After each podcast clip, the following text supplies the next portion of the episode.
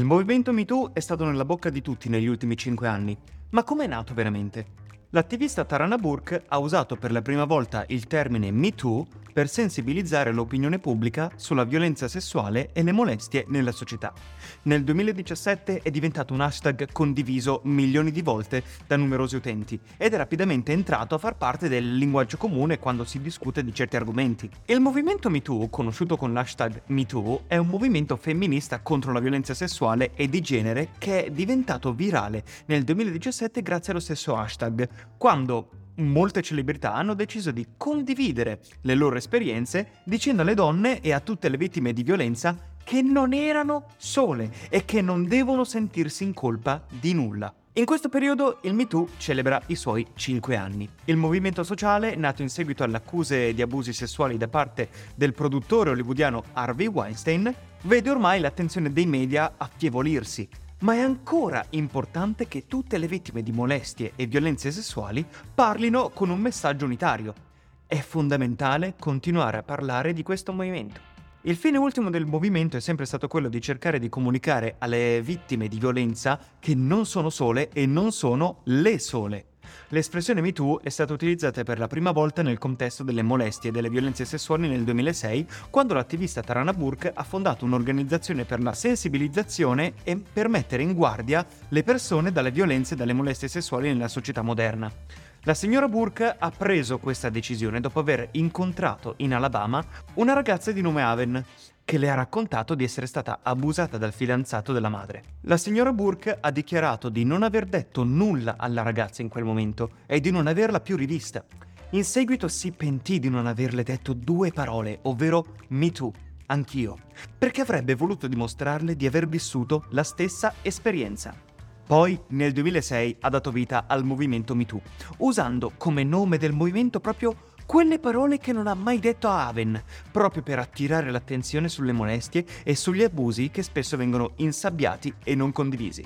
Nel 2017 l'hashtag MeToo ha iniziato a diffondersi sui social media dopo che un'inchiesta del New York Times ha portato alla luce le denunce di alcune attrici di Hollywood contro il produttore cinematografico Harvey Weinstein. La prima celebrità a utilizzarlo pubblicamente per sensibilizzare l'opinione pubblica è stata l'attrice Alicia Milano, che ha invitato le donne che hanno subito molestie sessuali o abusi a condividere le informazioni per mostrare la portata del problema. L'hashtag ha iniziato a diffondersi sempre di più, accompagnato da testimonianze e storie personali. Milano ha lanciato il suo primo tweet con l'hashtag MeToo il 15 ottobre 2017.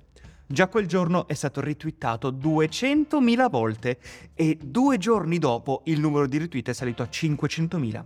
Su Facebook 12 milioni di post di 4,7 milioni di persone contenevano quell'hashtag, il tutto in sole 24 ore. E solo negli Stati Uniti il 45% degli utenti di Twitter lo ha usato come hashtag. Marisa Tomei, Gwyneth Paltrow, Ashley Judd, uh, Uma Thurman e in Italia Gina Lollobrigida e Asia Argento si sono fatte avanti e sono diventate i volti del movimento. Migliaia di donne hanno raccontato le loro esperienze su Twitter e hanno portato alla luce un problema enorme che fino a quel momento era rimasto in gran parte silente. La consapevolezza dell'entità del problema ha portato a un cambiamento culturale. Spinta dal potere dei social media e dalla notorietà delle celebrità, la reazione sociale e culturale che il MeToo ha generato è valsa alla Burke il premio Time come persona dell'anno.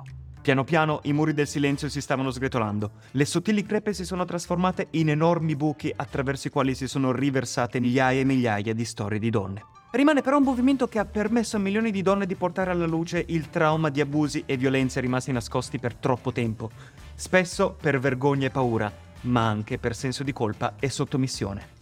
Questo vale soprattutto per le molestie domestiche, dove si tende a tenere tutto in casa per paura di non essere creduti, e per le molestie sul posto di lavoro, dove c'è anche una lotta per il potere. L'hashtag è stato liberatorio e si è diffuso oltre la funzione principale dei social media, ricordando a molte donne che non è colpa loro e che non sono da sole.